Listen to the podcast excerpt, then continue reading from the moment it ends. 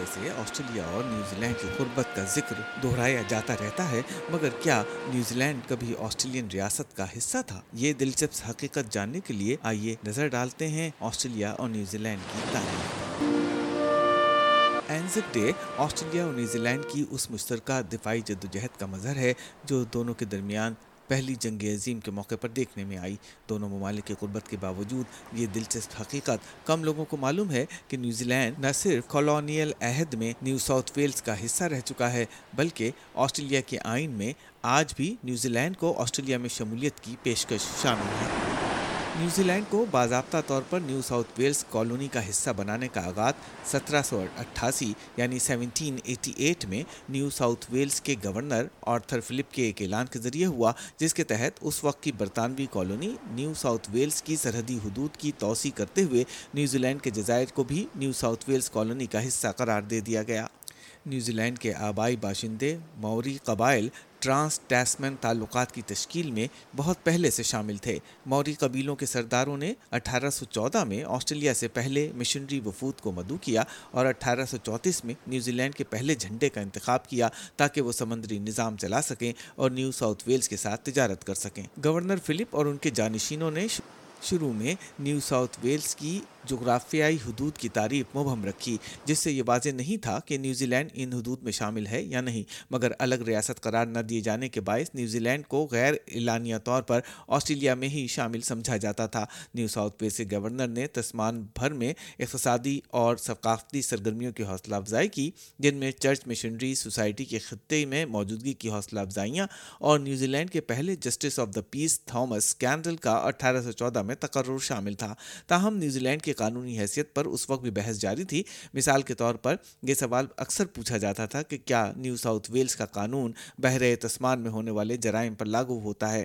اسی دوران برطانوی آبادکاروں کی ایک بڑی آمد کے باعث ان کو بسانے کے لیے نئی سرزمین کی ضرورت بڑھنے لگی اور آخر کار اٹھارہ سو اڑتیس یعنی ایٹین تھرٹی ایٹ میں ہاؤس آف لارڈ کی ایک کمیٹی نے سلطنت برطانیہ کی نئی نو آبادیاتی املاک میں توسیع کی سفارش کی اور اس طرح نیوزی لینڈ کے نیو ساؤتھ ویلز میں شامل ہونے کی راہ ہموار ہوئی۔ نیوزی لینڈ کے نیو ساؤتھ ویلز کے ساتھ باقاعدہ الحاق کا سرکاری اعلامیہ جاری کیا گیا، جس میں کہا گیا کہ بحر الکاہل میں جزائر کے اس گروپ کے اندر، جسے عام طور پر نیوزی لینڈ کہا جاتا ہے، کوئی بھی علاقہ جو حکومت برطانیہ کے تسلط میں ہے، اسے برطانوی کالونی نیو ساؤتھ ویلز کا حصہ سمجھا جائے گا۔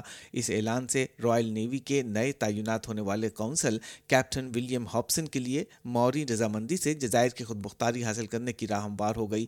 ادھر ہاپسن کے نیوزی لینڈ پہنچ کر موری سربراہ سے بات کرنے سے پہلے ہی انہیں ملک کا لیفٹیننٹ گورنر مقرر کر دیا گیا۔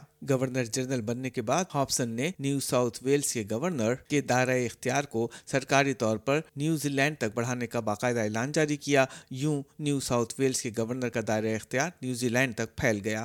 چھ فروری اٹھارہ سو چالیس کو چالیس سے زیادہ موری سرداروں نے گورنر جنرل اور گورنر کے ساتھ ویتنگی اکارڈ یا ویتنگی کے معاہدے پر دستخط کیے، جس سے اکیس مئی اٹھارہ سو چالیس کو ان موری نیم آزاد علاقوں پر، جنہیں نیوزی لینڈ کہا گیا تھا، ان پر برطانوی خود مختاری کی ابتدا ہو گئی۔ ایک ماہ سے بھی کم عرصے کے بعد سولہ جون اٹھارہ سو چالیس یعنی ایٹین فورٹی کو نیو ساؤتھ ویلز کی قانون ساز کونسل نے کالونی کے قوانین کو نیوزی لینڈ تک توسیع دینے کے ساتھ ساتھ عدالتوں کسٹم ڈیوٹی کے قیام کا ایکٹ بھی پاس کر دیا۔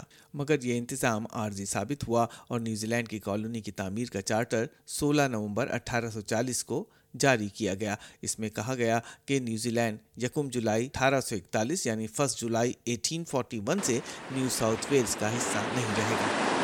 اس طرح اٹھارہ سو اکتالیس میں نیوزی لینڈ ایک الگ کالونی بن گیا۔